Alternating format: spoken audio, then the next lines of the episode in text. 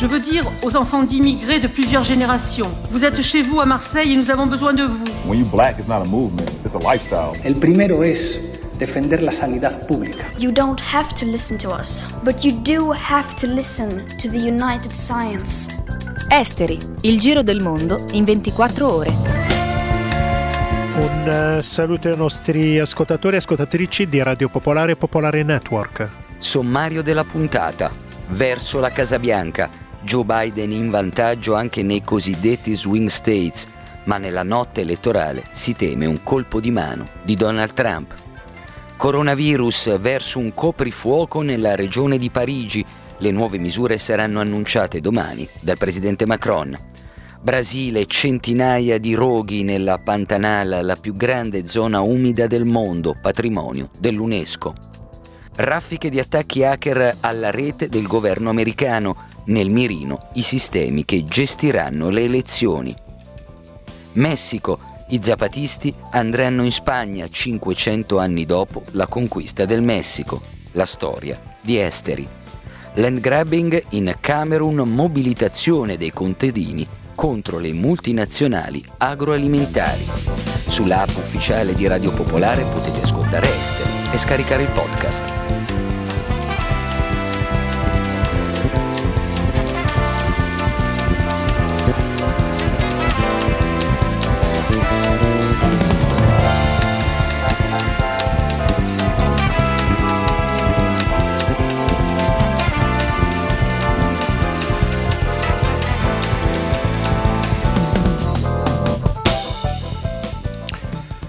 Partiamo dalle notizie che riguardano il coronavirus. In Gran Bretagna l'andamento della pandemia si conferma drammatico. Negli ultimi ventiquattro ore sono stati registrati oltre diciassettemila nuovi casi di contagio e centoquarantatré morti, un numero di vittime mai così alto dal tre giugno, più del doppio rispetto al giorno precedente. Nuovo, nuovo avvertimento del direttore del consorzio che riunisce gli ospedali di Parigi, Martin Hirsch, su quella che considera l'esplosione irreversibile del numero di pazienti Covid in rianimazione. Intervistato dal quotidiano Le Parisien, Hirsch dice che, tenuto conto degli attuali indicatori, intorno al ventiquattro ottobre ci saranno come minimo tra gli ottocento e i mille pazienti Covid nei servizi di terapia intensiva nella regione di Parigi. Poi ha detto che nei trentanove ospedali del consorzio circa il venti per cento degli interventi non prioritari sono attualmente sospesi o rinviati. Intanto è atteso per domani il discorso di Macron sui nuovi provvedimenti anti-Covid. Sentiamo Lucio Palmisano. La Francia si prepara a un nuovo giro di vite. Domani, alle ore venti, il presidente francese Emmanuel Macron illustrerà a reti unificate il piano anti-Covid deciso oggi dal Consiglio di Difesa, da lui presieduto. L'Eliseo non esclude un possibile coprifuoco a Parigi e in altre città francesi, come Lione, Grenoble, Tolosa e Montpellier. Il coprifuoco sarebbe molto diverso da quelli passati. Nella storia francese si ricordano pochi altri casi di blocco dei movimenti durante le ore notturne. La legge che lo istituì risale al millenovecentocinquantacinque, quando si immaginò di dare la possibilità ai prefetti di stabilirlo in caso di disordini legati alla guerra algerina. Da allora sono stati istituiti diversi coprifuoco a livello locale, come durante la rivolta delle banlieue del duemilacinque. In Guyana, territorio francese d'oltremare, il coprifuoco stabilito alla fine della prima ondata di Covid ha permesso all'isola di riuscire a fronteggiare meglio l'epidemia. In questo caso sarà il ministro della Salute Olivier Véran a decidere, anche se potrebbe scegliere di lasciare facoltà alle regioni. Esteri, il giro del mondo in ventiquattro ore. Radio Popolare, Popolare Network.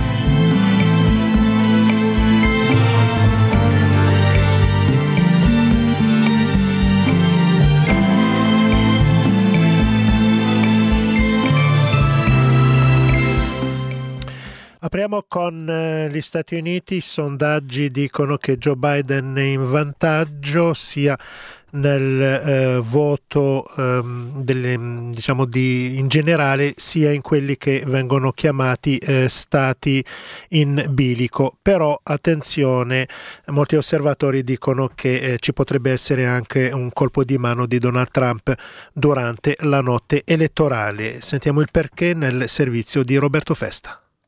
Ora che il tre novembre si avvicina, vale la pena di capire un po' meglio come può svolgersi la notte elettorale e quanto sia concreta e reale la minaccia di Donald Trump di non accettare il risultato delle urne.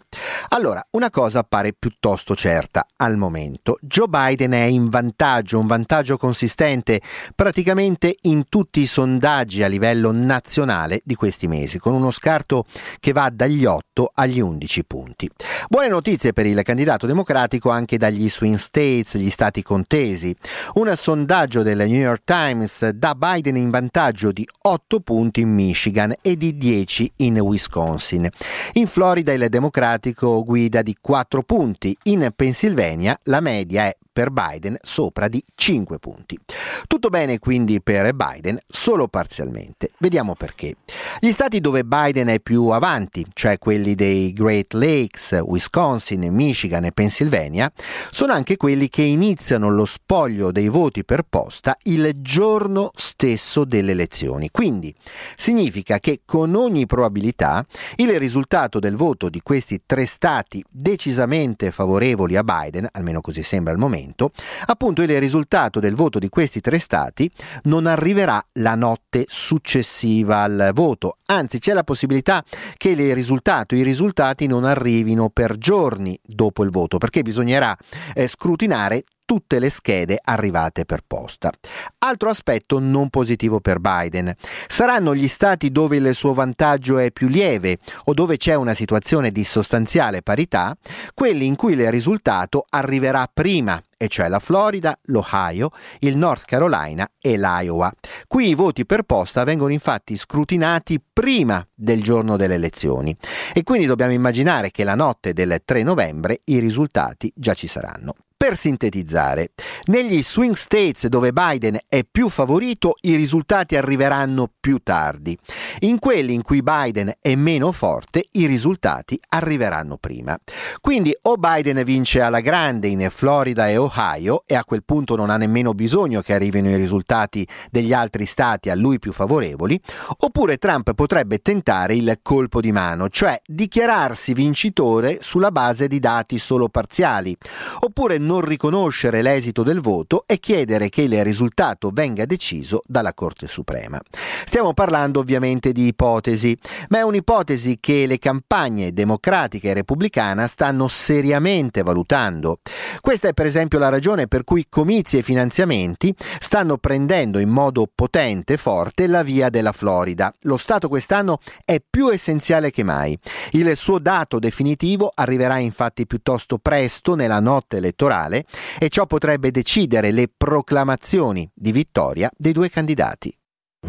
Esteri, Radio Popolare, Popolare Network, dal lunedì al venerdì, dalle diciannove alle diciannove e trenta.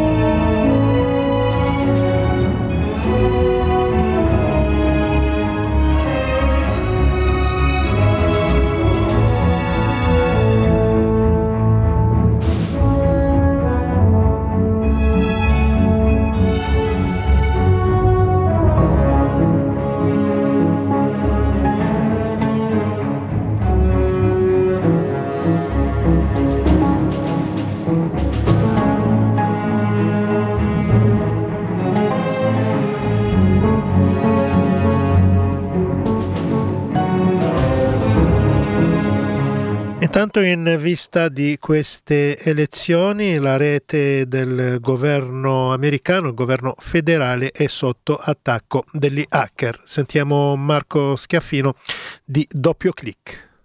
Allora, la segnalazione è arrivata sia dall'F B I che da un'altra agenzia che è la Cyber Security and Infrastructure Security Agency eh, e parla specificatamente di attacchi a network eh, federali, quindi a eh, reti del governo statunitense.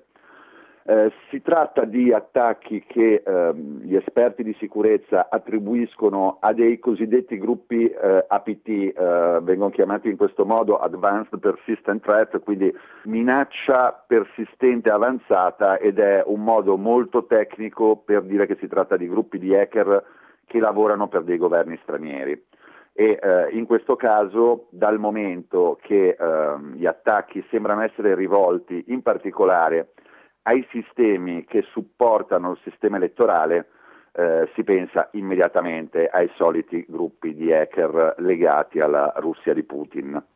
È così? Non c'è la possibilità di verificarlo, eh, non si sono sbilanciate nemmeno eh, le autorità da questo punto di vista, eh, la valutazione è a livello di rumors degli esperti di sicurezza. D'altra parte tutti i gruppi A P T dei vari governi sono specializzati in diverse aree, eh, per esempio, come ben sappiamo eh, dalle dichiarazioni di Donald Trump, eh, la Cina è specializzata nello spionaggio industriale, ecco, la Russia invece si è fatta conoscere per una serie di attacchi che hanno preso di mira gli Stati Uniti, proprio a livello politico ed elettorale, e eh, clamoroso è stato il caso dell'hacking ai danni dei server del Partito Democratico durante le elezioni eh, nel duemilasedici. Sono riusciti a entrare nei server? Secondo quanto si legge nel rapporto, non, o meglio, sarebbero riusciti a entrare nei server, ma non avrebbero fatto danni. Eh, la cosa curiosa è che in realtà ehm, la ricostruzione dell'attacco ehm, prevede in pratica il fatto che abbiano utilizzato una combinazione di due diverse vulnerabilità. Una vulnerabilità è quella dei servizi V P N. Allora, i servizi V P N sono quei servizi di connessione sicura da remoto che sono stati implementati nel periodo di Covid, perché nel momento in cui eh, tutti i lavoratori, anche i lavoratori pubblici statunitensi, hanno cominciato a fare il telelavoro, sono state implementate queste V P N. Ecco, ci sono una serie di vulnerabilità in alcuni modelli di V P N e sembra che i pirati informatici abbiano sfruttato queste. E un'altra vulnerabilità è un bug che è stato battezzato col nome di eh, Zero Logon, che è un bug di Windows, e che in pratica permette di ottenere dei privilegi di amministratore all'interno della rete. La cosa curiosa è che sia l'F B I che l'Agenzia per la Cyber Security nelle settimane precedenti a questa notizia avevano ehm, mandato una serie continua di allarmi riguardo proprio queste due vulnerabilità. Quindi evidentemente si aspettavano qualcosa e eh, poi è successo esattamente quello che si aspettavano sarebbe accaduto. Si avvicinano le elezioni negli Stati Uniti, ci aspettiamo altri attacchi? È molto probabile, eh, anche perché il clima eh, negli Stati Uniti, sappiamo con i continui richiami di Donald Trump alla possibilità di brogli a livello elettorale, mh, non aiuta. In ogni caso sappiamo benissimo che eh, questi gruppi sono particolarmente attivi. Per il momento quello che eh, non viene percepito come un'emergenza, eh, stranamente, è quello che aveva fatto più rumore, cioè tutta la questione delle fake news e tutta la questione dei social network utilizzati come strumento per orientare il voto in questi giorni non è un tema. Bisogna forse aspettare di arrivare un po' più sotto la data delle elezioni per vedere che cosa succederà. C'è un gruppo russo o cinese che in questo momento è particolarmente attivo? Ma il pericolo numero uno da questo punto di vista è un gruppo che si chiama eh, Cozy Bear, è un gruppo russo, come dice il nome, perché eh, nel mondo della sicurezza informatica si usano i nomi degli animali per indicare la nazionalità, quindi Bear, orso, è indicato per la Russia, mentre eh, per i gruppi cinesi si usa panda. È lo stesso gruppo che era riuscito a colpire il Partito Democratico. Ha dato segni di vita qualche mese fa eh, portando una serie di attacchi a organizzazioni non governative in realtà e a vari altri bersagli, ma eh, sappiamo che sono vivi e vegeti e quindi potrebbero essere loro a colpire in questo periodo.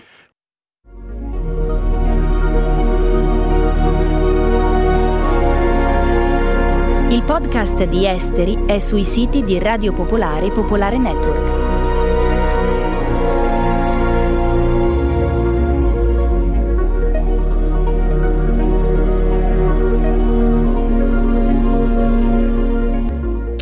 Nel Brasile di Bolsonaro non è solo l'Amazzonia a bruciare, centinaia di roghi stanno devastando anche il Pantanal, la più grande zona umida nel mondo. Sara Milanese. Una distesa spoglia e brulla, annerita dal fuoco. Giaguari affamati e assetati con le zampe bruciate. Caimani, serpenti e altri rettili bruciati vivi, intrappolati dalle fiamme, volatili senza più un solo ramo su cui posarsi. Queste alcune delle immagini drammatiche in cui si sono imbattuti i primi volontari che sono riusciti a farsi strada tra i fumi nelle aree del Pantanal colpite dagli incendi.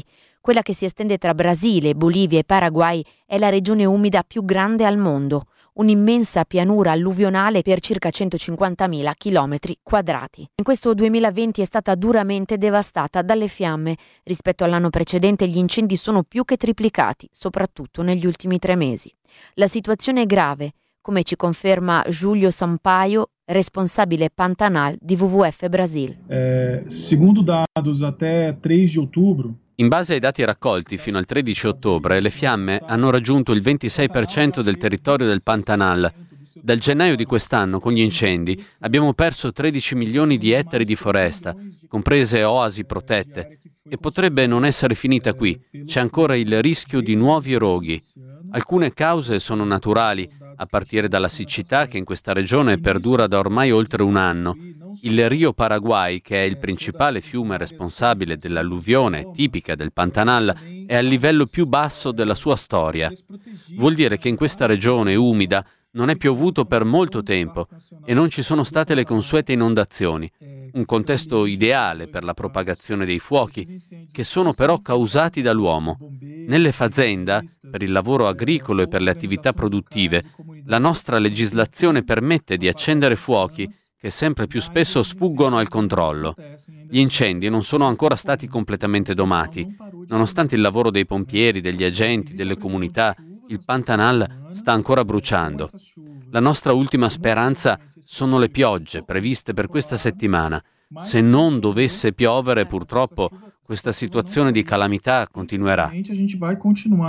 Con questa situazione eh, calamitosa che stiamo affrontando nel Pantanal. A causare questa situazione è quindi un insieme di fattori diversi, non solo la grave siccità, ma anche la deforestazione, che dall'inizio del mandato del presidente Jair Bolsonaro alla guida del Brasile è aumentata esponenzialmente.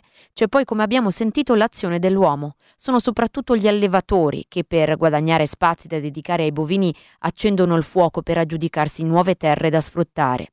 Ma con un suolo così secco le fiamme sfuggono facilmente al controllo e da parte delle autorità locali e federali ci sono pesanti responsabilità. Da parte dos governos, o che aconteceu? Il governo federale e quelli degli stati che ospitano il Pantanal, cioè Mato Grosso e Mato Grosso do Sul, hanno deciso di intervenire vietando i fuochi, ma l'hanno fatto quando ormai gli incendi nel Pantanal avevano già assunto proporzioni gigantesche.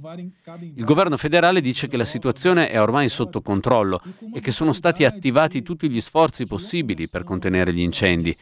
Ma noi vediamo che questo non è vero, gli interventi sono arrivati tardi e procedono troppo lentamente. Non ci sono molte strade nel Pantanal, è una regione che non si può girare coi mezzi di superficie. Ci sono intere aree di difficile accesso. L'uso dei Canadair sarebbe fondamentale, ma non ce ne sono abbastanza. Questi fattori hanno contribuito a rendere la situazione grave e la responsabilità è del governo federale. Questi fattori, dal punto di vista dell'azione del governo, io direi che contribuirono sì. W W F Brasil con altre associazioni ambientaliste sta portando avanti campagne informative di raccolta fondi che nell'immediato serviranno soprattutto per salvare e curare le migliaia di specie animali che abitano il Pantanal, una delle regioni a più alta biodiversità del mondo. La conta dei danni purtroppo però non è ancora finita.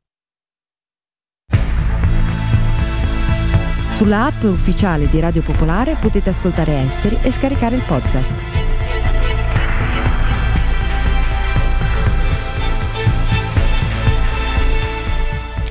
Il presidente messicano Andrés Manuel López Obrador ha inviato a Papa Francesco una lettera in cui sollecita la Chiesa Cattolica, la monarchia spagnola e lo Stato messicano a chiedere perdono ai popoli originari per le atrocità da essi sofferti nella conquista del millecinquecentoventuno, cinquecento anni eh, fa. Per i zapatisti invece il, le scuse non bastano. Sentiamo il servizio di Andrea Cenia. I coup de théâtre sono una costante nella storia dell'esercito zapatista di liberazione nazionale. lo sono stati dall'inizio, dalla lettura della dichiarazione di guerra dal palazzo del governo di San Cristóbal de las Casas il primo gennaio del millenovecentonovantaquattro, così come quando al termine della marcia del colore della terra nel duemilauno entrarono come relatori con tanto di passamontagna e cappelli tradizionali maglia nel Parlamento messicano. E così, per ricordare al mondo che mai gli aztechi non sono stati sconfitti da Cortés e che il colonialismo è una delle facce con cui il capitalismo ha cercato di soggiogare il mondo, hanno deciso di sbarcare in Europa nel prossimo duemilaventuno per essere a Madrid il tredici agosto, il giorno in cui, cinquecento anni fa, secondo la narrativa dei conquistadores, Cortés fiaccò l'impero azteco e il dominio spagnolo sulle Americhe iniziò con tutta la sua violenza. Sì, le Z L N ha dichiarato che verrà in Europa, facendo il percorso opposto di Cortés, e hanno deciso di farlo per esportare un valore che crea solidarietà, quello della ribellione dei popoli. Il viaggio nasce come una sorta di risposta alle politiche planetarie legate al covid diciannove, troppo legate alla cura degli interessi economici e poco alla salute, secondo gli zapatisti. Quella degli zapatisti è una risposta anche al presidente López Obrador, che ha invitato Spagna e Vaticano a chiedere perdono per il colonialismo. Le Z L N sostiene invece che il perdono de facto non cambierebbe la storia. Serve un cambio di rotta e l'inizio di un percorso diverso. L'idea degli zapatisti è quella di partire dall'Europa, girare i cinque continenti per rilanciare il discorso sulla solidarietà internazionale e ragionare sul tema «Un altro mondo è possibile». L'iniziativa zapatista è stata ben accolta in Europa. Si stanno organizzando assemblee nazionali e continentali per costruire le reti di supporto al viaggio. Il percorso italiano inizierà domani sera con una riunione virtuale. Per avere informazioni, cercare la pagina Facebook venti Z L N. Fare Radio Popolare. Abbonati per sostenere l'informazione indipendente.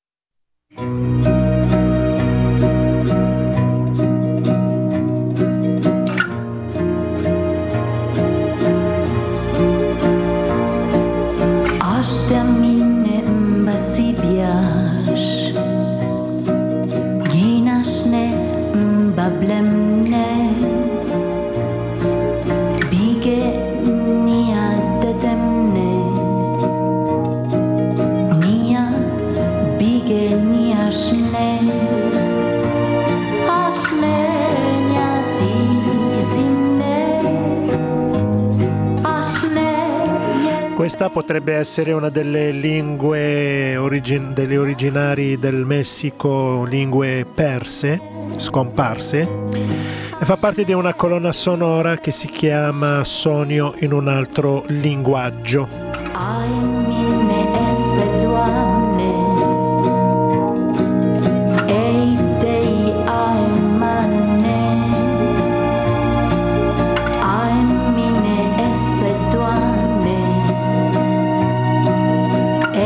Ovviamente questa è una lingua inventata per questo film, Sogno in altro idioma.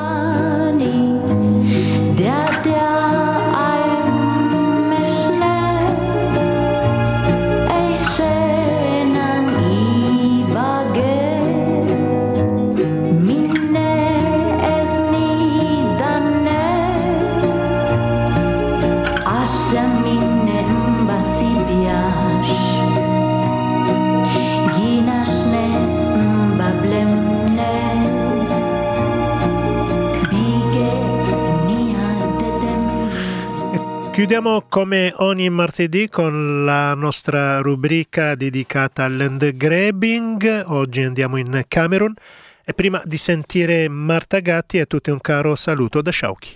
Lettere di denuncia ai clienti e ai fornitori della Socpalm, società camerunese della palma da olio. È così che gli attivisti della Sinergia Nazionale dei Contadini e degli Abitanti del Camerun, una O N G locale, hanno protestato contro l'accaparramento delle terre e il mancato rispetto degli impegni presi dall'azienda nei confronti delle comunità locali. Socpalm è una filiale della compagnia Socfin, controllata al trentotto per cento dal gruppo Bolloré e al cinquantaquattro per cento dall'uomo d'affari belga Hubert Fabry. Socfin opera in dieci paesi, tra Africa e Asia, nella produzione di olio di palma e di alberi della gomma. In Camerun controlla circa cinquantottomila ettari, di cui ne coltiva più della metà. Secondo dati forniti dalla stessa Socfin, il sessanta per cento dell'olio di palma di origine camerunese proviene dalle sue piantagioni. Alla fine del mese di settembre, gli attivisti della società civile hanno recapitato lettere a fornitori e clienti della compagnia Socpalm. Tra questi Nestlé Camerun, una controllata della multinazionale svizzera. Il cambio di strategia della O N G camerunese è stato deciso dopo vani tentativi di intavolare una trattativa direttamente con la società che controlla le piantagioni. Nelle lettere si chiede un maggiore controllo sui fornitori e i clienti in termini di rispetto dei diritti umani e dell'ambiente.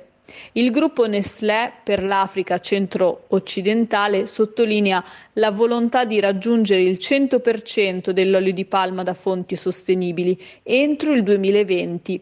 Nestlé evidenzia inoltre i requisiti che devono garantire i fornitori: assenza di deforestazione, rispetto del consenso libero, previo e informato, protezione dell'ambiente e adesione a leggi e regolamenti locali. Socpalm, dal canto suo, ha ribadito di essere disponibile al dialogo con le organizzazioni della società civile e le comunità, sottolineando però l'infondatezza delle accuse portate avanti dagli attivisti. Le comunità locali da anni chiedono il rispetto dello spazio vitale intorno ai villaggi assediati dalle piantagioni, denunciano l'inquinamento di corsi d'acqua a causa dell'uso di pesticidi e delle operazioni di trasformazione del frutto della palma. A questo si aggiungono la richiesta di accesso a terre coltivabili e la mancanza di compensazioni ritenute adeguate. Ad essere particolarmente colpite dalla presenza delle piantagioni sono soprattutto le donne, che coltivano spesso terreni mal- marginali e non vengono impiegate come lavoratrici agricole.